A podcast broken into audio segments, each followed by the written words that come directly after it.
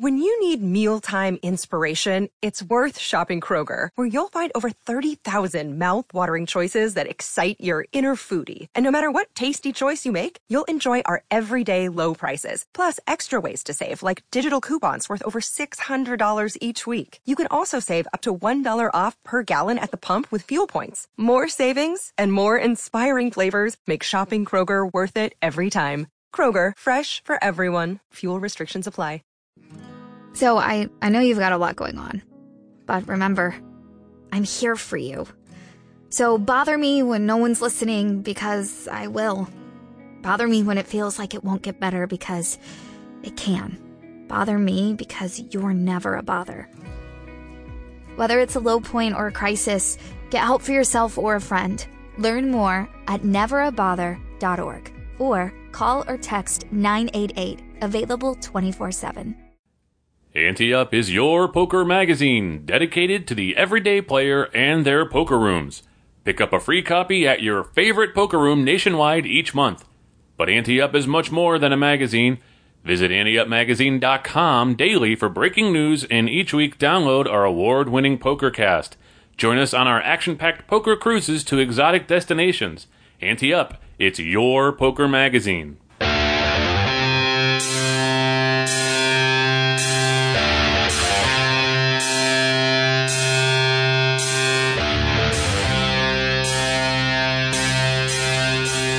From the Ante Up headquarters in Tampa Bay, Florida, it's the Ante Up Poker Cast.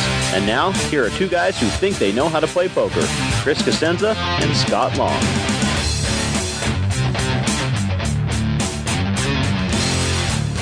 It's December 4th, 2020. You're listening to the best poker cast on the planet. I'm Chris Cosenza.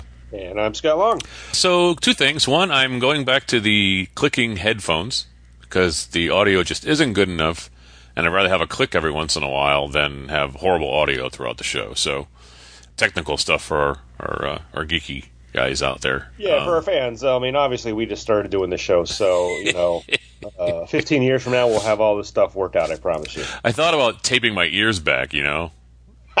yes, like you're. You know, like they do for. So I thought about doing that. And then maybe Like going to a plastic surgeon and having them pinned back. You know, so they'd stop. I, you know, you watch the the Crown, and they're always ta- calling Prince Charles Jughead and stuff. I'm like, I might start getting that nickname pretty soon with these ears. You know, Well, definitely now's the time to get them pinned back. Use that up that uh, HSA money you have stored up. So before December 31st. So uh, speaking PSA of. The more you know. speaking of watching stuff on Netflix, I finally got around to watching Molly's Game. Wow. I So know. this is funny because we had a listener email us and suggest, hey, I don't know if you've heard of this, this movie, uh, Molly's Game, and I, I kind of half chuckled because I'm yep, yeah, I watched it years ago. Yeah. Um, and, but you you hadn't. I hadn't seen it. This is the first chance I had, and it was like my buddy from back home called me up the other day. He's like, "Hey man, I watched this movie the other night, and I was thinking of you." And I'm like, "Oh, okay. What is it?" Oh, it's Molly's Game. It's like so legit, and it's awesome. And I'm like, "Well, how would you know it's legit?"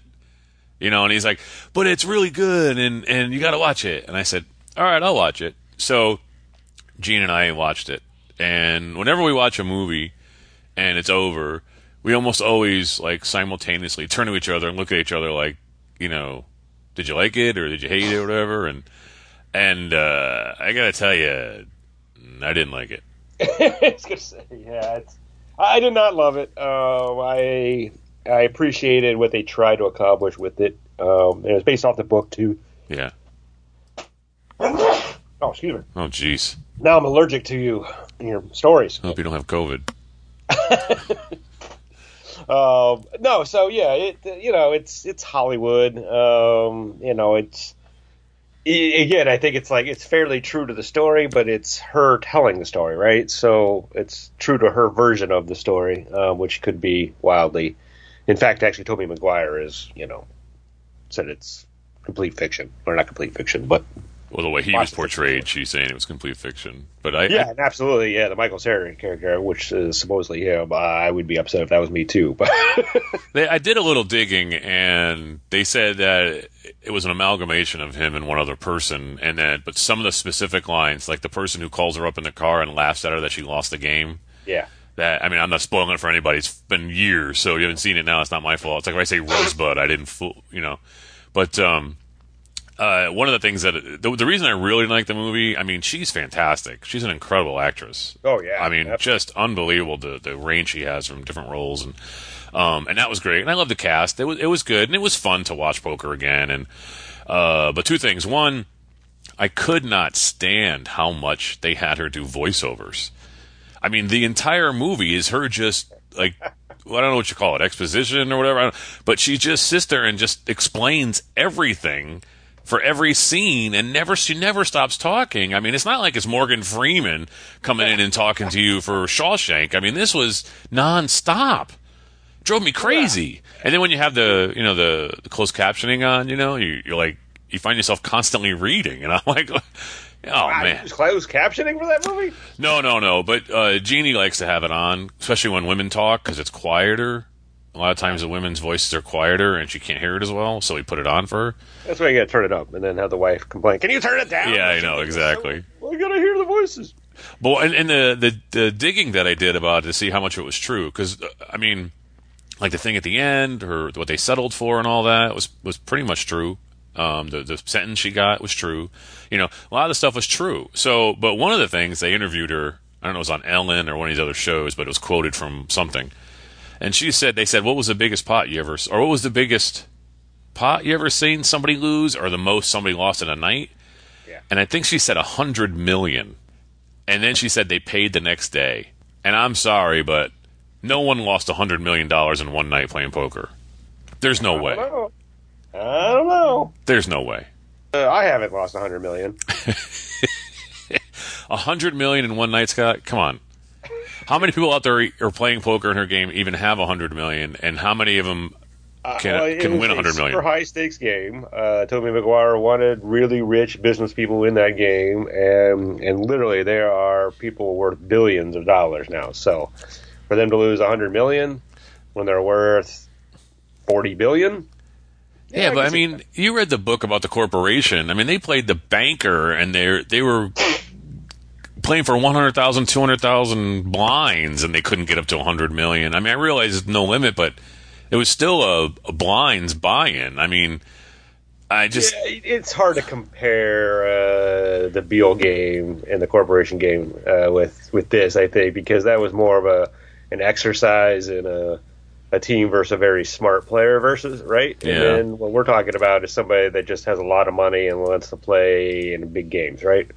So it's a lot easier to, for me to see those swings in, in a game like that than in a game with where everybody is like at literally at the top of their game. I can't remember if it was the session or if it was a pop, but I'm pretty sure it was a session. But I mean, even so, that would Yeah. mean that there'd have to be. I mean, I don't know. You, someone's got to do the math on that to figure out how they would. The, the like the biggest buy-in she had was like two hundred fifty thousand dollar buy-in, I think.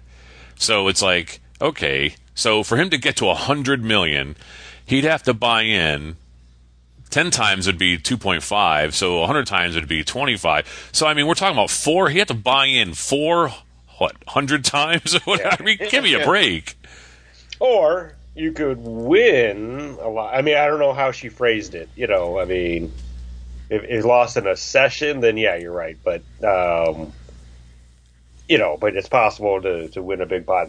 I mean, it depends on how you clear, uh, characterize it, right? I mean, technically, there's no way. I don't think you're right, but um, because she did say and he paid the next day so there, that there means was it like was one years day ago that uh, our former employer, um, a reporter there, called me up and talked to me about this uh, uh, woman who lost thousands of dollars playing slot machines with her parents' money, right? Mhm. And the number he gave me was the uh, total amount run through the machine. And I cautioned him. I'm like, that's you can't characterize it like that because she won a bunch and then lost it back, but didn't really lose it, right? If you start with a thousand dollars and you go broke, you lost a thousand dollars, right right? Right. Doesn't matter whether you ran it up to a hundred thousand and then lost it all back. You still only put a thousand in. That's all you lost, right? Right, right. So you can't say you lost a hundred thousand. Of course, the next day in the newspaper, she lost a hundred thousand dollars. So I'm like, thanks, thanks for the call, wasting my time. Uh, but but you know if, if that's if that's how it's been characterized, that's a different story, right? I, I don't think it is, but I'm just Yeah, no, because she said he he paid the next day. Said he Well, paid it. To me, the part of that story uh, that would be harder to believe is so she has to go around all the winners and say, "Hey, man, this guy doesn't have the 110 million. Don't worry, he's going to come tomorrow." Yeah. just right. Yeah, I I don't see that happening, and they did show that in the movie. I mean, there was a scene where the guy said, "I didn't have it," and left, and then came back the next day and paid it. Um, I don't remember the movie it saying 100 million. You just watched, so I'm sure you would have noticed that. yeah, it But- wasn't a hundred million. but uh, but you know that so that gets into the narrative of that she was putting herself at risk, right? Yeah, Not not being able to pay somebody's debts if they don't pay. Um, uh, so for me, the the big thing, the the only thing that really grated on me, and now it's been a couple years, so there might have been some other nitpicks I had.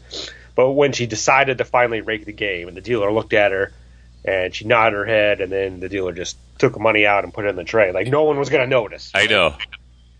I'm like, come on. And then the dealer even wraps the wraps the tray, the metal tray with the tip chips, and then puts it in too. It's like, uh, come on, unbelievable. And I'm sure it, I'm sure it happened in real life in a discussion at some point where you know, hey, you know, the game's getting bigger. I'm providing more services. I'm going to have to take a little take, and everybody said, yeah, sure, whatever. Yeah. But that that's not that's not good movie-ish, right? Yeah, right. Got to do the dramatic thing there. So. Yeah, it, would- yeah, wouldn't have been. Uh, let's have the uh, the meeting scene now. You know, that would have been as boring as hell. So they had to do it their way. do the voiceover for it. Really stick this out. Voiceover. All right, and my rant. I'm done with it. I'm I'm done watching poker movies. Ah. I doubt that, but we'll see. I mean, uh, hey, we're about due for a, um, a sequel to Runner Runner, so That's true. I can't wait. They call it Jogger Jogger because they're older now. Oh man! All right, the World Series of Poker has begun the process to choose this year's lone inductee into the Poker Hall of Fame. Nominations are being accepted through December 11th at wsop.com/phof. That's short for Poker Hall of Fame. If you haven't figured that out, Foff. nominees must be at least 40 years old, have played well at high stakes against top competition and stood the test of time, or have contributed to the overall success and growth of the game of poker. Nominees will be announced on December 16th, and the 32 living Hall of Fame members will get 10 points to allocate however they wish. And the inductee will be announced on December 30th, just before the main event final. So I, I did some uh, cursory readings of these stories about this, and I, I didn't see anywhere where they said why it's just one inductee now. Uh, so in the release, it did say they made a point of saying going back to what the rules were from the 90s up until like 2004 or something like that. Um, so I don't remember that switching. I mean, that was let's see, that's before we did the podcast, right? We Yeah. started the podcast in 2005, so we wouldn't have been like paying attention to it uh, back then necessarily. Um, so they must have, and I, I believe it's 2004. I could be wrong on that, but they must have decided at that point, hey, we're not going to just do one a year, uh, which would make sense then, right? Because the the boom started in 2003, right? Yeah. Or started, and now you have all these players and more people coming in, and I imagine, and again, I'm all this is all just me making stuff up. I don't have anything to back it up, but I would imagine they would say, hey, we're going to have a huge influx of really good players, and we can't just have one a year. It's open it up to more. Um, and then for whatever reason this year they decided to go old school and go back to what they did before. So I didn't explain why, Right, that's what I wanted. I, but there was a history of it Okay. being just one for several several years. I mean, it makes it uh, more impressive for the person or whatever, or Oh yeah, it's a very exclusive club. exclusive. Yeah, But you could also argue it still is. I mean, I mean, how many years have they inducted more than two? Right? Hasn't it been two every year now? right. two. Yep. So, all right. So you know, uh, I I don't know. I mean, I like. I mean, I can only imagine driving 17 hours out of your way to Cooperstown, New York, um, to go to the Baseball Hall of Fame and see 14 people in there. Yeah. Right. Yeah. You know, so I'm not saying that everybody should get in, but uh, uh, I- again, I, uh, my rant has always been I, I can't believe they limited it to two, and now I can't limit it. Uh, I believe they're One. going back to one. Amen. So, uh, with as many people playing poker around the world now and contributing, and you know, and every year when we have this little discussion about the Hall of Fame nominees, I mean, all of them are with a, maybe there might be one or two every year that I don't think maybe are ready for it, or you might not think are ready for it, or other people might not, depending on who they are, right? Right. But for the most part, that the that nominee slate, all of them really deserve to be in at some point, right? Yep. So um, to say we can only have one a year, and every year there are nine or eight, or eight or nine people that have to wait another year, and then eventually fall off, and then new ones show up. You know, um, so yeah, it, it's two arguments to the coin. One, it's it's super super exclusive, so if you get in, that is a true true honor. The other side is, you know, do you want it to be that exclusive? Um, Yeah. Or should it be a more reflective of growing the game with various uh, different people? And again, we we said about this in the past too that they're just like in baseball when you have a, you know, uh, the regular ballot and then the veterans ballot. It really would make sense in poker to um, have uh, uh, a players thing and then a supporters thing, right? So you don't have people like Matt Savage competing against Phil Ivey to get in, right? Yeah, and it helps you um, like get it's like an oversight committee kind of thing, you know, where they also get to look back and say this is a mistake. This guy should have been in. We never voted him in, whatever. And, and it allows you to, you know, like you said, the veterans committee does that. So, um, yeah, it's just I wondered if it was like, oh, they're just they're afraid they're going to run out of people who are eligible or good enough or whatever. And I'm like, that can't be it. There's millions of people play. They're going to have enough to fill the Hall of Fame. It's not even a building, so it doesn't matter. I was just say they're going to run out of room in that uh, virtual gallery. exactly. Uh, I don't know. It's a good debate to have. So you know, you know, I'm not running it, so they get to do it the way they want to. But uh, Well, it, definitely- it gives us a topic so to talk about every year. So uh, oh, actually whine about every year. wine, that's true. Sorry, that was more accurate. And don't worry, we've got uh, whatever show comes out after December 16th. We'll whine yet again. So.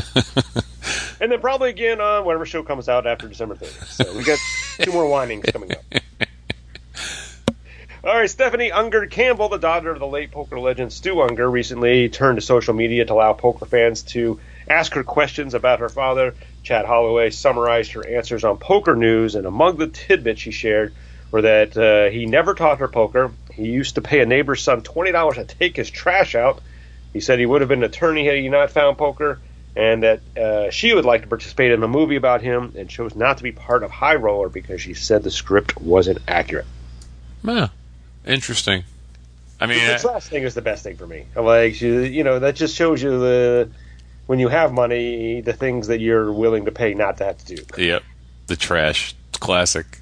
I mean, I mean, most of us are like, all right, I can walk the trash out to the curb, but uh, this guy decided, you know, forget it. you got millions. Yeah, but or but you know you're you're seeing the negative side of it. The positive side of it is maybe like the kid's down on his luck and he's like, hey, you know what? I'll give you twenty bucks. And the kid's like, I, I don't want twenty dollars. I have pride. He's like, all right, take my trash out every week and I'll give you twenty bucks. And then they build a relationship that way. The kids get some responsibility, get some money.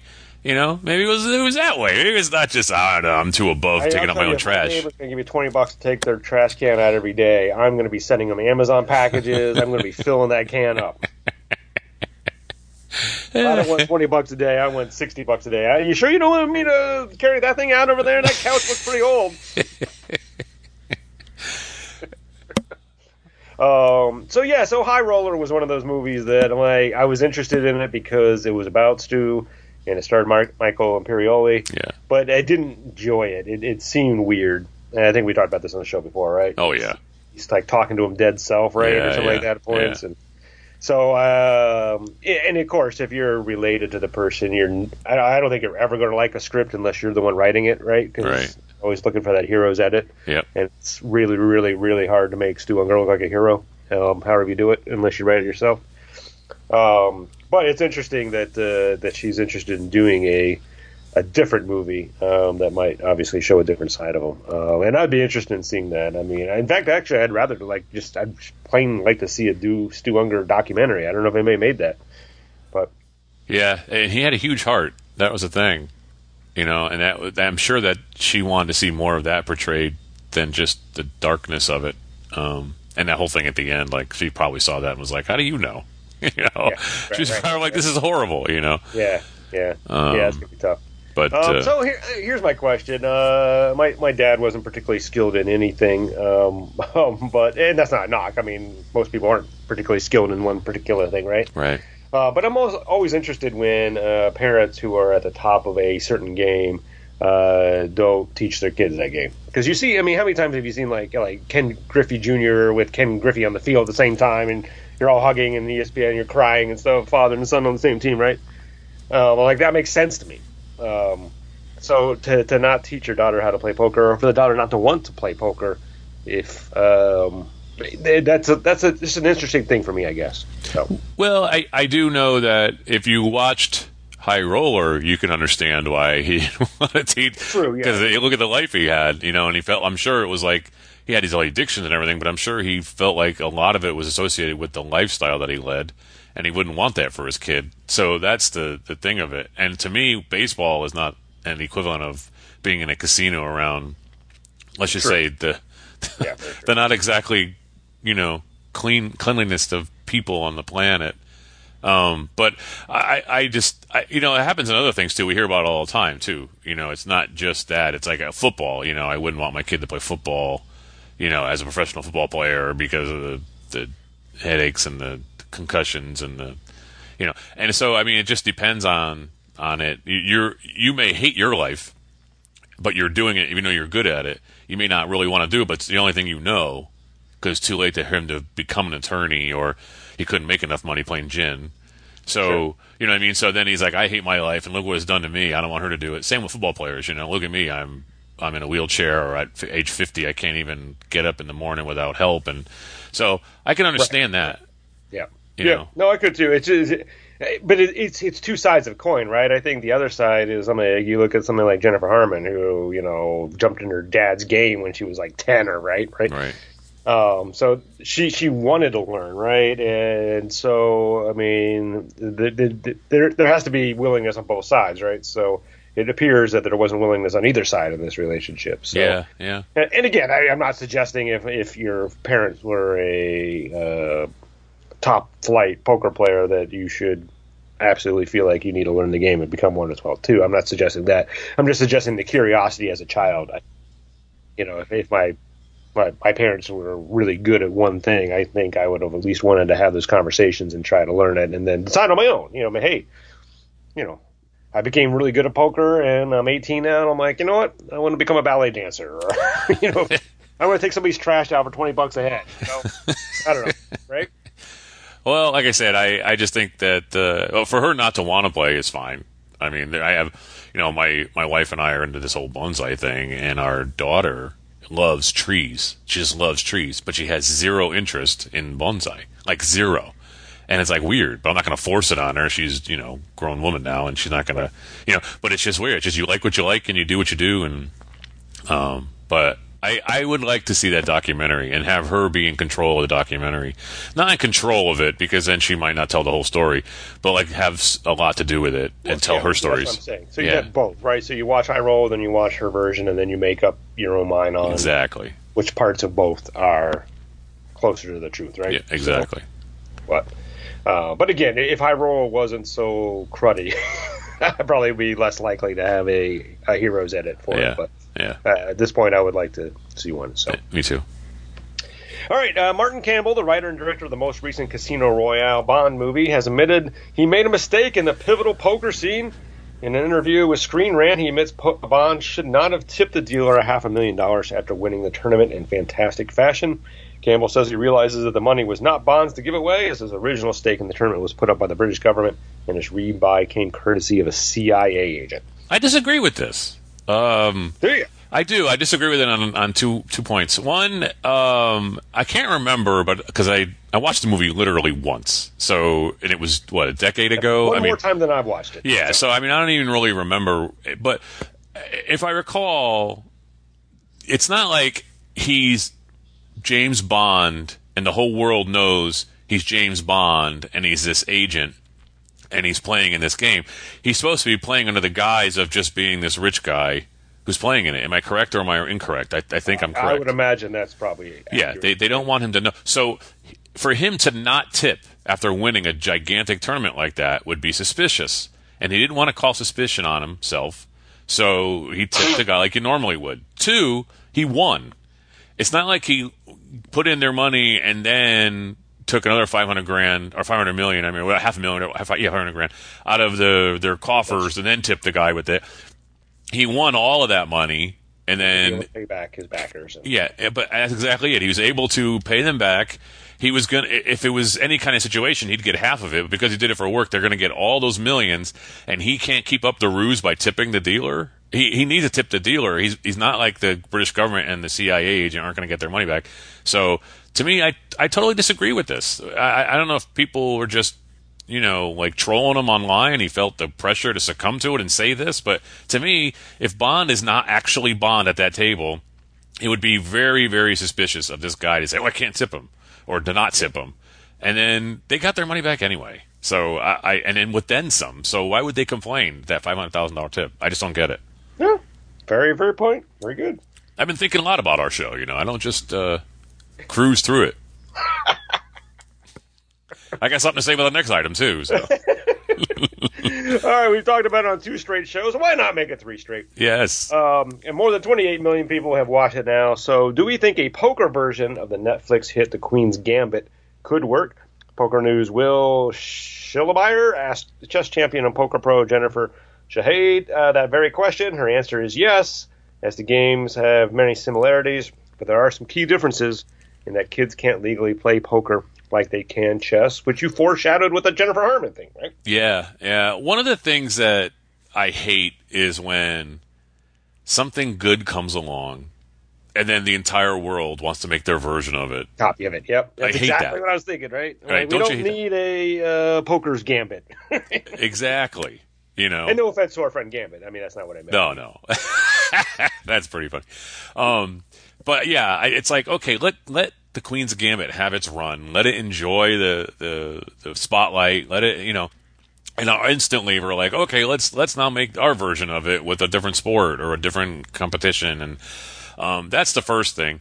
Um, the second thing I wanted to say was I didn't really care about the fact that kids can't legally play poker. It, this movie was not meant for kids. This movie was mature, and No, kids aren't supposed to be seeing was it. That she learned it as a nine-year-old playing with the janitor, right? Whereas it's a little harder to sell a story of teaching a kid to play poker. I mean, we can go back to the whole teaching your kids poker argument, which I know you've talked about a lot and, written about for Yeah. us a lot. But it is different because you're not going to be. I mean, she wasn't going to be able to walk into the um, Henry Clay High School and play a poker tournament, right? so, you know, we we don't want to be identical to the Queen's Gambit. It could just still make it seem like we have this genius poker player who's a woman starting as a girl, you know, and it could be totally Jennifer Harman's story. You know what I mean? Totally Jennifer Harman. matter of fact, that's what I thought of when I watched the Queen's Gambit when she was just taking out all these Yeah. people. It's exactly who I thought of was Jennifer Harman, and it was just I I, I do think that a poker version like this,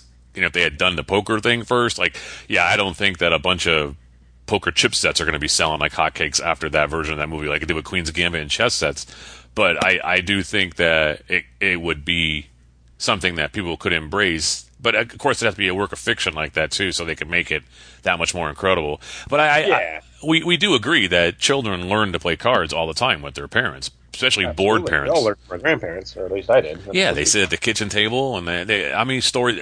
Every single pro we ever interviewed, basically, until the boom, you know, the people who would have played because of the boom, every one of them has played for a long time. They all learned at the kitchen table with their aunt or their grandmother or their father or something, and it's like that's the exactly the way she learned, except she was in an orphanage, so she learned with a janitor, and it was like she didn't play for money she just played and got better, and she was a savant.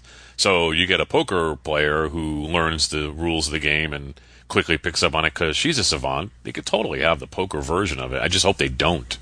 Well, we we've also talked about a savant earlier on the show, right? So if we we could do this with Stu Ungar, right? I mean, it's going to be a different story, but you know, when I think, I mean, there's so much in Queen's Gambit that people liked, right? So Yeah. I mean, you can't just replicate it. You got there are a lot of threads in that that made it work together, right? Yeah. So a couple things like, um, I mean, I lost my train of thought there because like, messages are coming in.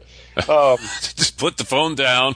I, it's not the phone; it's on my it's attached to my uh, laptop here. So, um, but uh, I guess a couple things I was going to say. Um, one, uh, this is a uh, a novel that was written, I think, 20 years ago or something, right? Yeah, So a long time ago. If somebody wanted to do a poker version, they could have done a poker version before Netflix did a version of the book, right? Right.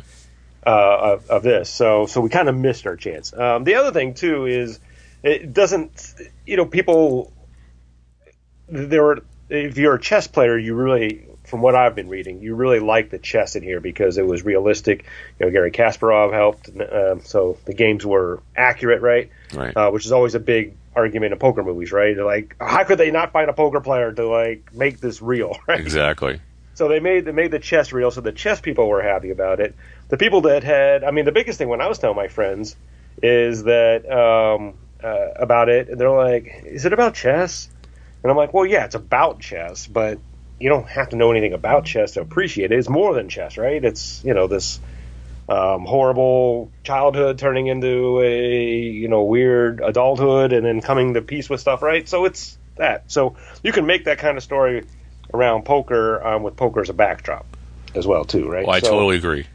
eh, So, and so I guess where I'm going with that is you don't need to start with a kid in an orphanage that finds a janitor that teaches him to play poker, right? You can you can you can start this story, um, you know, late teens, early twenties, thirties, even, right? And and write a story about how poker gave you a new lease on life and showed you new friends that were different from what you had before and and treacherously navigating all that, right? So there is a story to be written um, in this version um, about poker that is not a carbon copy of Queen's Gambit. So I think that's what we're talking about. We don't want a carbon copy, but Right, and if you had to, I mean, if you if you felt like oh, it was still essential to to make it obvious that it was a child that was destined to, you know, be this poker pro or whatever, and you wanted to tell that version of the story, you could totally do it by online.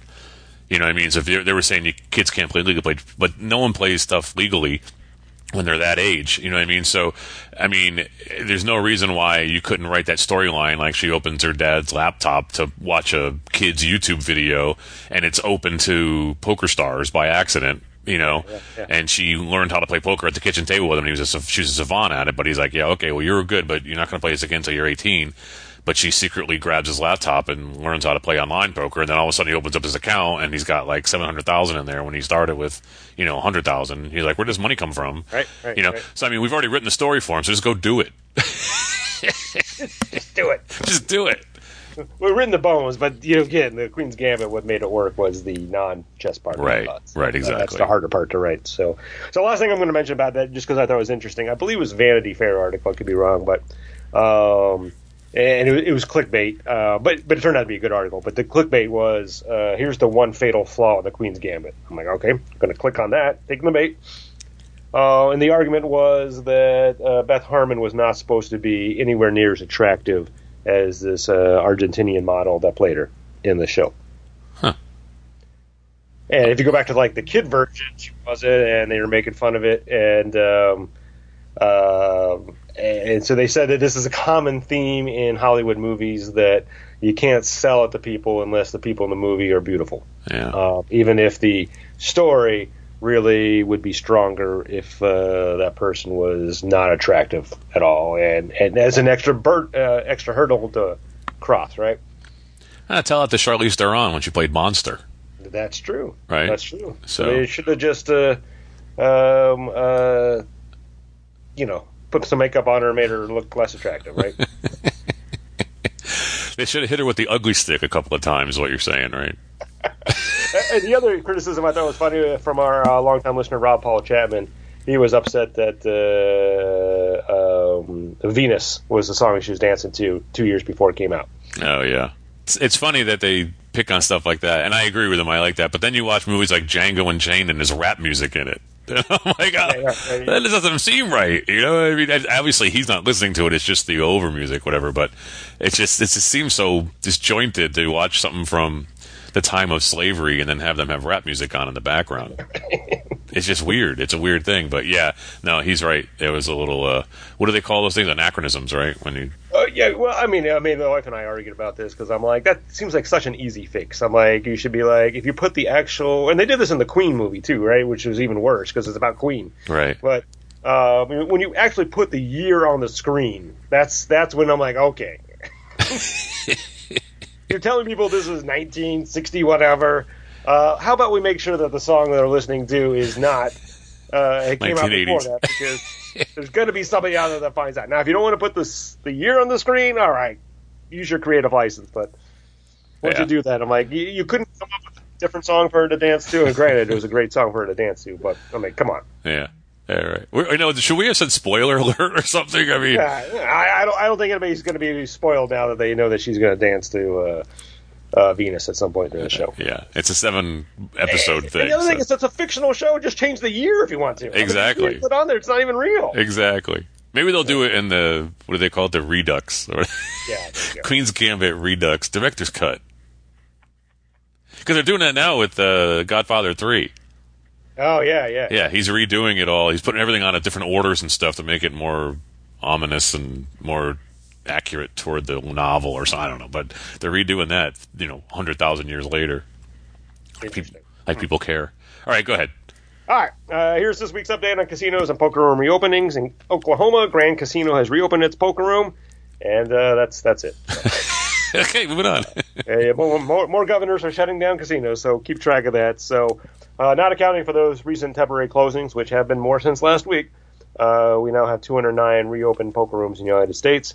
And remember, anteupmagazine.com slash reopen list verify details on casino and poker room reopenings. If you have any updates, email us at editor at anteupmagazine.com. And we also email a weekly e-blast with updates that you can subscribe to on the homepage at anteupmagazine.com. And I'm not sure if we mentioned this last week, but I'll mention it just in case again, because there's a number of governors out there uh, with these temporary restrictions. Uh, I'm not going back through and taking those off the list because that just gets cumbersome and hard.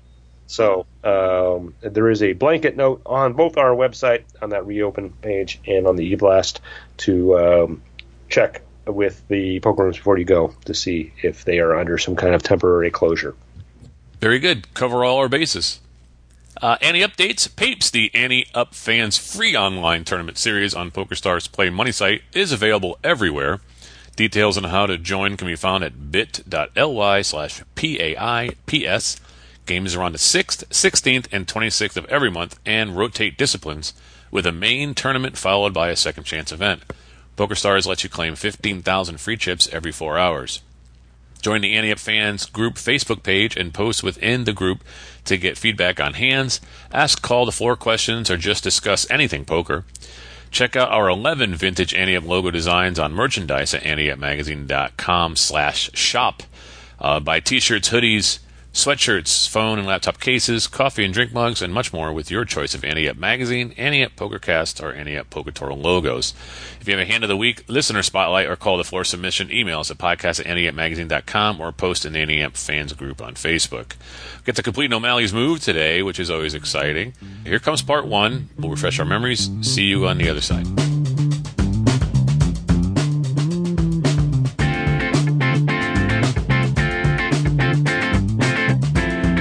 And welcome to another O'Malley's Move.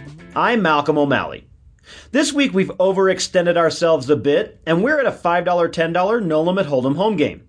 The max buy-in here is 1500, which we bought in for, and currently have 2200. The game is eight-handed, and we've been playing for roughly four hours. This is a pretty straightforward game with no one stepping too far out of line. Raises tend to be respected pre-flop, and three bets are usually legit. The blinds post, the under the gun folds, and the plus one makes it $35 to go. This player has only been here for about an hour and has his starting stack intact. He sits with 1500. He hasn't shown down any hands, but he's won two pots after raising pre-flop and c-betting the flop, and lost one on a fold after a four flush was made on the turn. The hijack calls, and we're on the cutoff with the ace of spades, queen of spades. This is a premium hand, but not one I would like to simply call with. Since the plus one raised and three bets have been getting respect, I'd like to raise here for some range definition, but also for value. I can entertain a fold here, but I think a suited ace queen is too strong for that. We account for the limper and make it 150 to go, to discourage the button and any blinds from coming along. It's folded to the plus one who thinks for a while, probably 30 seconds, and then makes the call. The hijack folds. There's 335 in the pot, and the flop is the ace of diamonds, eight of diamonds, deuce of clubs. Once again, the plus one thinks for about a half a minute and then checks. Other than the diamonds, I don't mind this flop at all. We are going to make a bet. We count out 200 and put it in the middle. The plus one thinks briefly and then calls. There's 735 in the pot, and the turn is the nine of spades. The plus one again thinks and then checks. Yes, if we were ahead on the flop, we are probably still ahead. But this pot is already bloated, and I think erring on the side of caution is what's best here. We check for pot control. The pot stands at 735, and the river is the six of hearts. Basically a blank. The plus one thinks for a short period of time before betting 400. So, if we call and lose, our profits have disappeared. If we call and win, we're in a good position to post a win for the night. Is there a case for raising here? What's the move? All right, fairly easy call for me here. Uh, we check for pot control in the turn, and that's exactly what we got. Yep. Turn check might also have induced a bluff from our opponent. So, to O'Malley's question, yes, there is a case to be made for raising here. But since we don't have a lot of information on this player or his hand here, uh, much more content to call and rake in a decent pot. Yeah, it's a call. I mean, a raise really only gets called by a better hand. I, I don't know how someone with a worse hand would call a raise here. I think that that would be so. Um, let's just call and, and, and hope it's good. Here comes part two. Hello again. I can't entertain a raise here, but I will listen to arguments for a fold. This could be a busted flush draw, but I really don't think that's the case. This really feels like a value bet, and at this point his hand is screaming ace king. Had I stopped and analyzed this spot a little further, I might have been able to figure out that this is either ace king or ace queen, and the fact that we hold ace queen makes that pretty unlikely. We're losing here. But I flipped in a single chip almost immediately. Our opponent shrugs and tables the ace of hearts, king of clubs. Nice hand, sir. Until next time, I'm Malcolm O'Malley saying sometimes mini coolers happen. You just have to move on.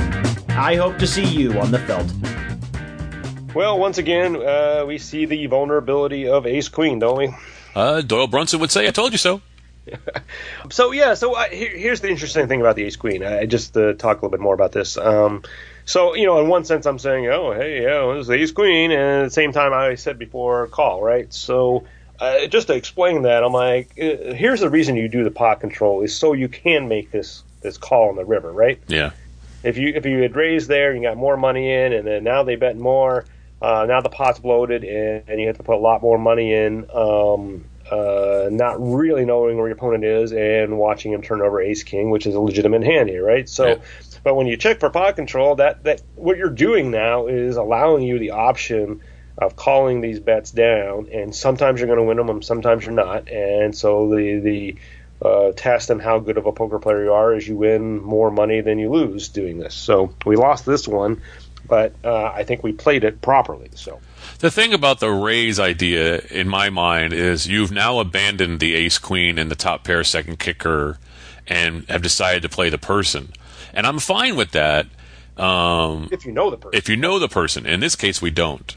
And for us to speculate that, oh, he might have a slightly better hand than us by only a pip, we can get him to fold, is very difficult when you're playing, a, I think he called it a straightforward game.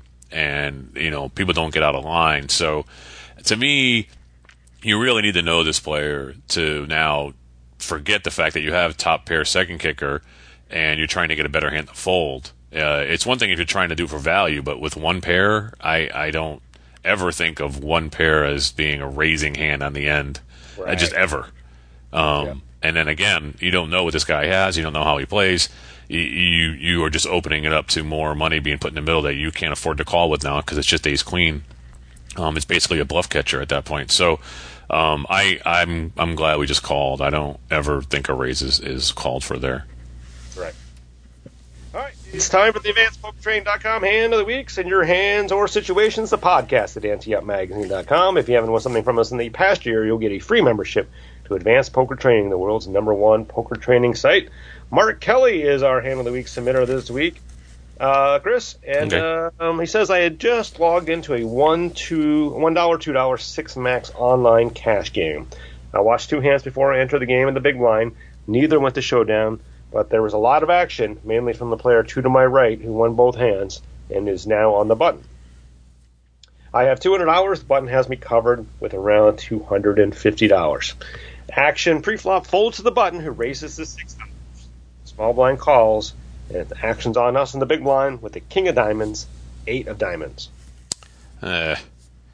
I mean, I guess you can call It, it, it we it's it's so funny. I mean, we ha- we say the same things week in and week out. If you're gonna call here, you got to know that you're to be out of position. You're to have a button player that I, I guess this was the person he was describing. So going to be aggressive, and you have a horrible hand just because it's suited. It's horrible. So even if you hit the king, you have to be you're susceptible to better kickers. If you hit the eight, you're susceptible to over pairs. The person raised, he could have nines.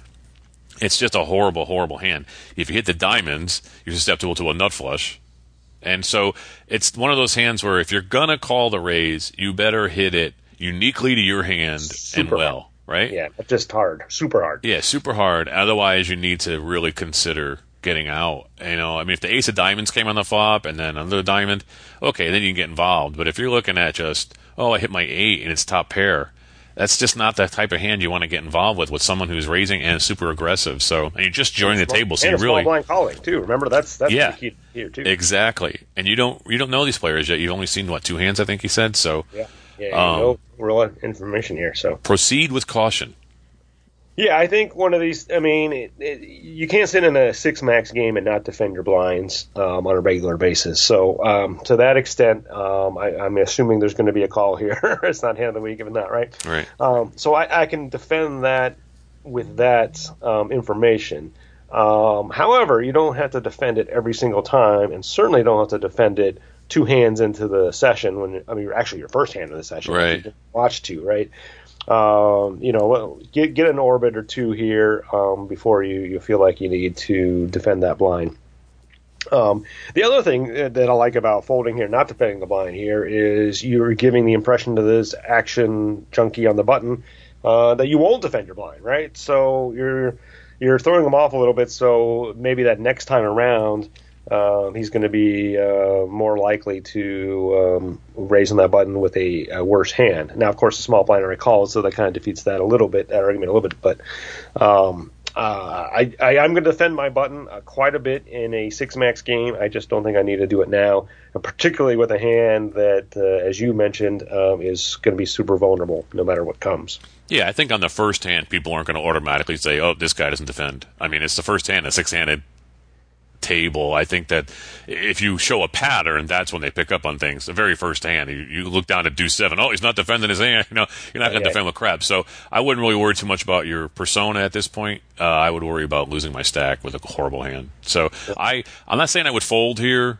because I'd be anxious to get into the pot and start playing. You know, I just sat down. I want to play, but I just need to hit it super hard, like Scott said. Well, and the other thing too, remember the the psychology of poker, right? Too. So, I mean, you're right when you mentioned losing your whole stack here. I mean, this is a hand that you could lose your whole stack on, right? Yep. You could you could hit this a little bit and stay into the end. You could get two diamonds, even if you get like their your ace of diamonds, X diamond that you mentioned, right? You get all the way to the end and not hit, and you're probably not going to lose your whole stack that way, but you're probably going to lose a decent stack the size of it. And now your very first hand, you've lost so much money on a hand that you know you probably shouldn't have played. How are you going to play the rest of the session? You're going to be messed up, I think, right? So you got to keep a track of that as well too. It's funny. I can now that we're talking. I, I remember the first time I ever played live at Foxwoods. I sat down King Ten of Clubs, very first hand, and I played it for a raise like an idiot. And I was in the blind, and I remember like flopping like a ten, and the guy had jacks, and I lost a bunch of money on the first hand, and it was it set, it set the horrible tone for the rest of the day. Right, and it's right. funny. It's the first hand I ever played at Foxwoods, King Ten of Clubs. That's weird. That's weird. So Yeah. yeah, there you go. But yeah, I mean, if you're if you're able to like look past those things and continue to play at your best, that's great. But most players, I'm sorry, myself included at one two, we're not able to recover from a bad decision on the first hand to have a profitable session. It's Right. not going to happen very often. So that is a consideration here. All right, our hero does make the call. Pot is seventeen dollars after the rake, and the flop is the eight of spades, six of diamonds, deuce of clubs, and the small blind checks to us. See, that's that's exactly what we said was going to happen.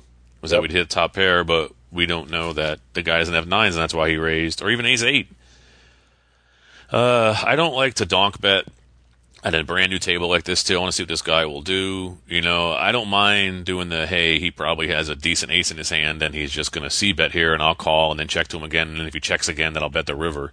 So, I mean, I, I don't mind the check call here. I, I don't think we need to now take control of this hand because we're still going to be out of position if he calls us. So, Yep. let's just check and see what this guy does.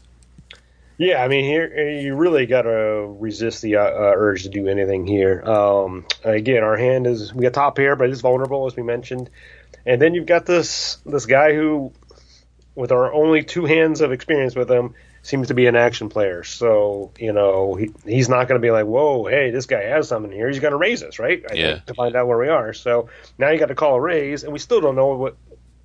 After we call that raise, or even worse, re-raise, we're, we're not going to know what, we're up against. So um, let's just avoid all the trouble here.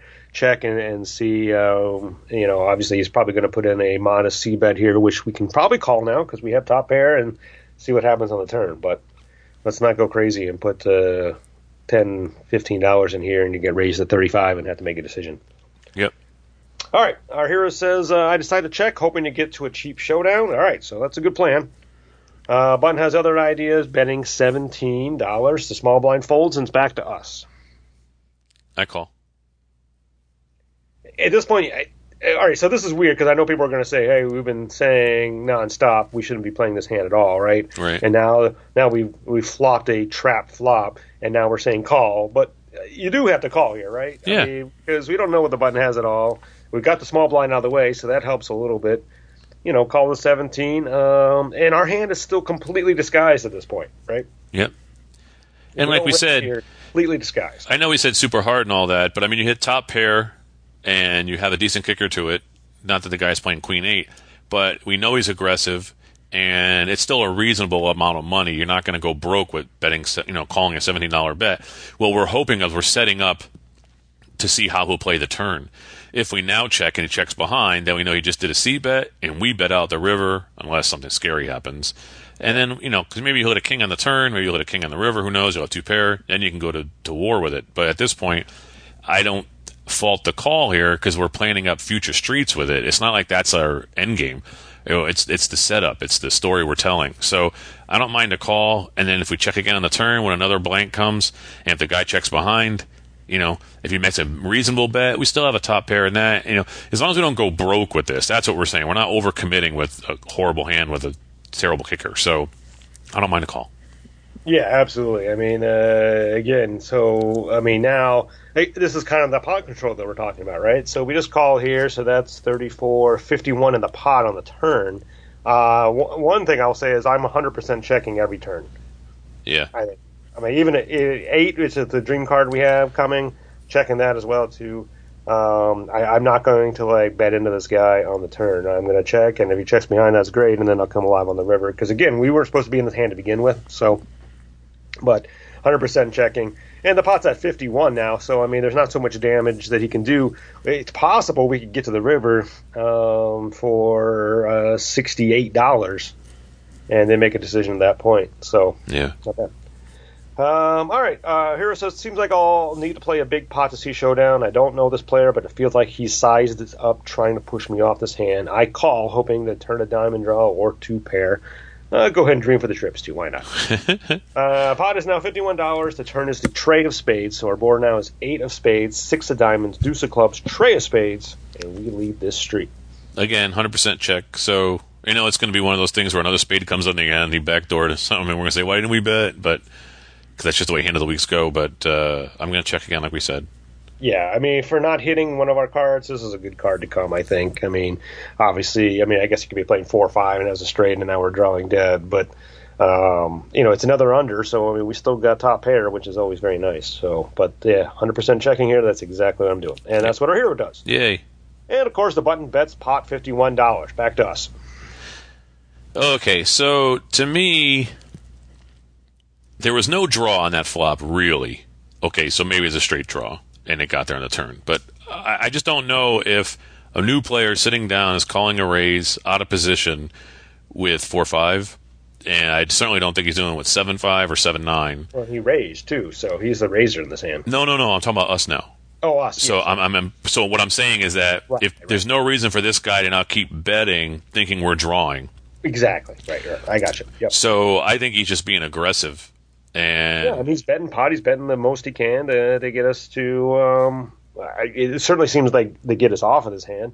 Yeah, we could, he could bet more in pot. It's not pot pot limit, but um, Yeah, but I mean, he bet pot as well. we bet pot. Yeah, he bet what's Big- big what's bets, yeah. seems odd. Yeah, that's an odd bet. So, you know, if the guy had an overpair, you know, I just feel like he'd want to get value for this hand, not scare us off the hand. So now we're getting entrenched, which is what we didn't want to do, which is why we fold king eight. But we didn't.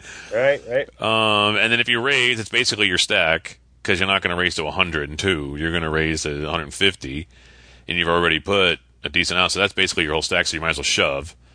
And I don't think I'm shoving on the very first hand with king eight. So I think I'll just call. I, I'm not going to fold. I mean, here's the thing. So we, at this point, you know, we got top pair. Again, I know we sound like we're talking out of both sides of our mouth, but but the way we played this, we we've kept the pot pretty low. I mean, he's bet not the max because you're right, there's no limit, but he's bet the max of what we could have expected with a bet on every street. Right. Um, and uh, we still have to believe that we, we are in this hand and might even be leading this hand. So um, call this 51 now. It'd be nice to improve on the turn. Um, and if not, then you know it's going to be a pretty big bet that we're going to have to face. I think now, pretty getting pretty close to our stack, right? So. Yeah. This is going to be one of those things that we lose. We're going to go back to what we said at the beginning that this is a hand that you're going to lose your stack on. But the way the hand is developed, it's developed well for us. So I'm going to call here, I think. Yeah, I think so too. Ugh. All right. Uh, our hero says, I think I've played this hand too passively, and I can't really be confident the button doesn't have an open pair. A tricky spot for sure, but I still think it's a bluff, and the button may have hands like Ace King, Ace Queen, Ace Jack, etc. Maybe should have checked raise the flop? Question mark. I end up calling. Um, so I, the first thing I'll say here before we go to the river is um, playing it too passively when you're out of position is not a bad thing. I don't think. I mean, again, we've given this guy no information other than that we keep calling his bets, so we feel like there's something on this board that we like, right? Yep. Um, so he doesn't know that it's king eight that we have. It could be now. It could be spades. It could be. He's guessing as much as we are. Um, and um, so obviously now in the river, depending what comes. I mean, if he improves, then it's going to be an easy bet for him. If he's bluffing here and he doesn't improve, he, we're putting him to a test now as to what he wants to do on the river, right? Yep. So I, I don't think there- there's lots of times in poker where um, playing passive is definitely the wrong move. Right here, I'm like, this is not a criticism I'm going to have of our hero for playing it passively. I think we've kept our opponent in the dark, and that's a good thing. Yeah, I, I and we got to remember too. This opponent doesn't know how we play. He has no Yeah, idea how we play. First hand. Right. So for him to be betting that much, he's got to be trying to push us off a hand. It feels like I don't think he's thinking, "Oh, we're we're a calling station. He's going to call our top set or something, or middle set or something." I think he's thinking, "All right, I got to beat this guy out." And the other thing too is we found out that he was pretty aggressive anyway from the two hands we watched. So, you know, the the planets have to align for all of those things to play against you right now. So I'm hoping that's not the case. All right, pot is $153, and we have 126 left in our stack. The river is the four of diamonds, so the final board is eight of spades, six of diamonds, deuce of clubs, trey of spades, four of diamonds, and we lead the action once again. Well, any five's a straight. Um, I don't know. I mean, that sucks. You know, it goes runner runner for the four card straight. Um, you know, five seven still gets there obviously because any five gets a straight. So I don't know. I think I'm just going to keep letting this guy hope he checks behind. You know, if he bets, then I think he. I don't think he bets because he had a five in his hand. I don't think he bet again because he had a five in his hand. I'm sure he's not betting a pot with a five in his hand, hoping to hit a gutter. So, it, unless he had something like ace five of spades, that's like the only hand that I can see making that bet legitimately. Um, other than you know a set or something, but um, I don't know. I think I'm going to check to him again, and if he shoves, then we're put to a test, and you know we lost sixty So here's bucks. the thing about the show. I mean, obviously the pot's 153, we have 126. So, all right, you can make a fair case that that's a proper bet no matter what your holding is. But if this guy has a five and actually hit mir- his miracle straight here, um, essentially the nuts, um, I, I don't know now whether he puts us all in here. I think maybe he bets a little less to try to get some more value out of us because we've been calling it down the entire way, right? Yeah, So I mean, it, in one sense, the the this four of diamonds is actually a good card for us. If he did actually catch up to us with a straight, it should theoretically save us some money here on a call. I think. Um, otherwise, if a shove comes here, I, I'm thinking I, I have a decent chance of being good. I mean, I'm not terribly confident, but I, I'm confident enough that I'm willing to call this and and not and go back to the beginning of the hand when we said, "Hey, you're going to put yourself in that bad frame of mind." I don't think I'd be in that bad frame of mind the way this hand came down if uh, if he ends up winning here. I, I think I've made good decisions all the way, and this is just poker. So uh, I'm prepared to, to call up to my stack here, um, and but I don't expect that if he has a better hand than us, then he's going to bet 126 dollars. Yeah.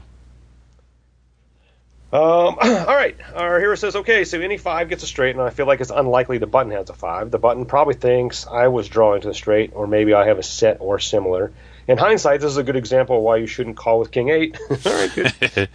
I have a medium hand, which might be good, and I don't think I want to have to call a shove on the river. I decide I'm not going to fold to a shove, then I should shove and, and instead represent a straight, potentially getting an overpair to fold. All right, interesting move here. I, I did not need, immediately think of that because we've been played it so passively. But um, if we don't think he has a five, now we need to represent the five, right? Yeah, but a shove wouldn't be good because you'd want to get value. It's the same argument you made earlier about the other guy betting. Yeah, right. Yeah. So I wouldn't want to shove. I'd want to bet like 80 or 70 or something. yeah, interesting. Right? Yeah. Hmm. All right. Let's see how it plays out. Uh, so we, we do shove $126. The button considers until the timer runs down and puts in a time bank card for another 30 seconds. Feels like an age. The button ends up making the call. Ugh. Then, strangely, the pot is virtually pushed to me. Somehow my ace were good, and the button called the river with a worse hand. I didn't get to see the hand, but I thought maybe ace king all along, and the button figured his bluff would be between uh, than mine, or be would be yeah better than mine. I guess I meant to say.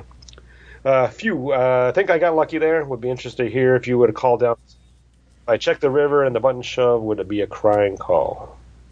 Well, again, I I think uh, I think a check there. The guy doesn't bet 126 because he thought long and hard about calling 126. So I think he he probably makes a value bet, and you can get away with comfortably calling that. Now you got the max out of this hand, obviously, but I can't imagine what hand calls there. Pocket sevens. I mean, uh, what what hand calls there that doesn't win? Yeah, I mean, right? I mean, it's. Ace king doesn't call there. There's no reason to call with ace king. I mean, it could be a worse eight than ours, which we kind of dismissed during this whole thing. But Maybe nine eight. He raised with nine eight. That's about all I can think of. So ace eight, Even- nine eight. God, even nine. I mean, yeah, you're right. It's really weird to think of any hand that we beat here calling that river shove. And it's only calling to catch a bluff because Yeah, he had to think that we were bluffing at this, but whatever he had, his nothing was not as good as our nothing. right? yeah, Yeah, you're putting a lot, lot of faith in uh, your hand at that point to make that call. you know, the, regardless the, of whether you have it or not. I mean, again, you watch like you know the good poker players mention this. I mean, this is a situation where they they back down because they look at it and they're like, "There's just simply no way I can win here." And if the guy is bluffing, that is a great bet, and I have to give him credit for that great bet because I just can't call with what I have. doesn't make sense. right. What hand did he call? He had to have nine eight or ace eight, suited ace eight or or nine eight. I don't think he made that raise with ten eight, although he might have because he was just trying to steal the blinds and move on, being the, the aggressor that he is on the button. But i he had to have an eight in his hand. It was worse than king eight because there's no other hand he can call with there that makes sense for that amount of money. And uh, again, it's just one pair. Okay, so the guy might be bluffing you, but you only put in sixty bucks. You know, move on. Yeah. You still have 190. You know, it's it's poker, but now he's basically got 50 bucks left, and he's gonna have to rebuy.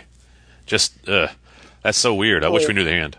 The fact that he didn't um, didn't have anything really was, as we mentioned, uh, a reason why he was betting pot every street, right? Yep. He, it really was trying to shove us off. Uh, a new player, first hand in the big blind. You know, it's a pretty good strategy until the end when uh, we come alive and show, and, and then he decides he's going to make the crying call for, and really crying call. I mean, that's like Yeah, you bet pot every street. Pot every street. Crazy. Yeah. Uh, All right, Mark. Well, congrats on that. That's Yeah, that's the way to play King Eight. Yeah, do it to book that. every time you see King Eight. Now that's going to be your favorite hand. You're going to play it every time. I'm Chris Cosenza. And I'm Scott Long. We'll see you at the table.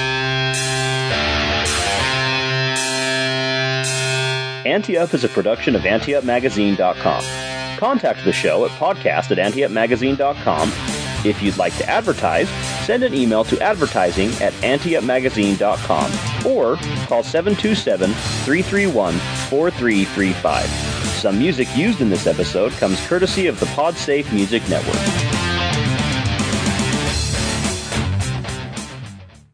Save big on brunch for mom, all in the Kroger app. Get half gallons of delicious Kroger milk for 129 each, then get flavorful Tyson natural boneless chicken breasts for 249 a pound, all with your card and a digital coupon. Shop these deals at your local Kroger, less than 5 miles away, or tap the screen now to download the Kroger app to save big today. Kroger, fresh for everyone. Prices and product availability subject to change. Restrictions apply. See site for details.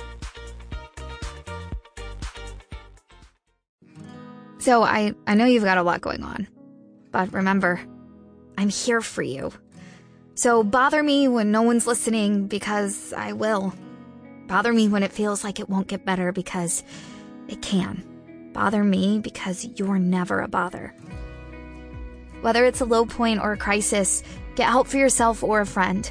Learn more at neverabother.org or call or text 988, available 24 7.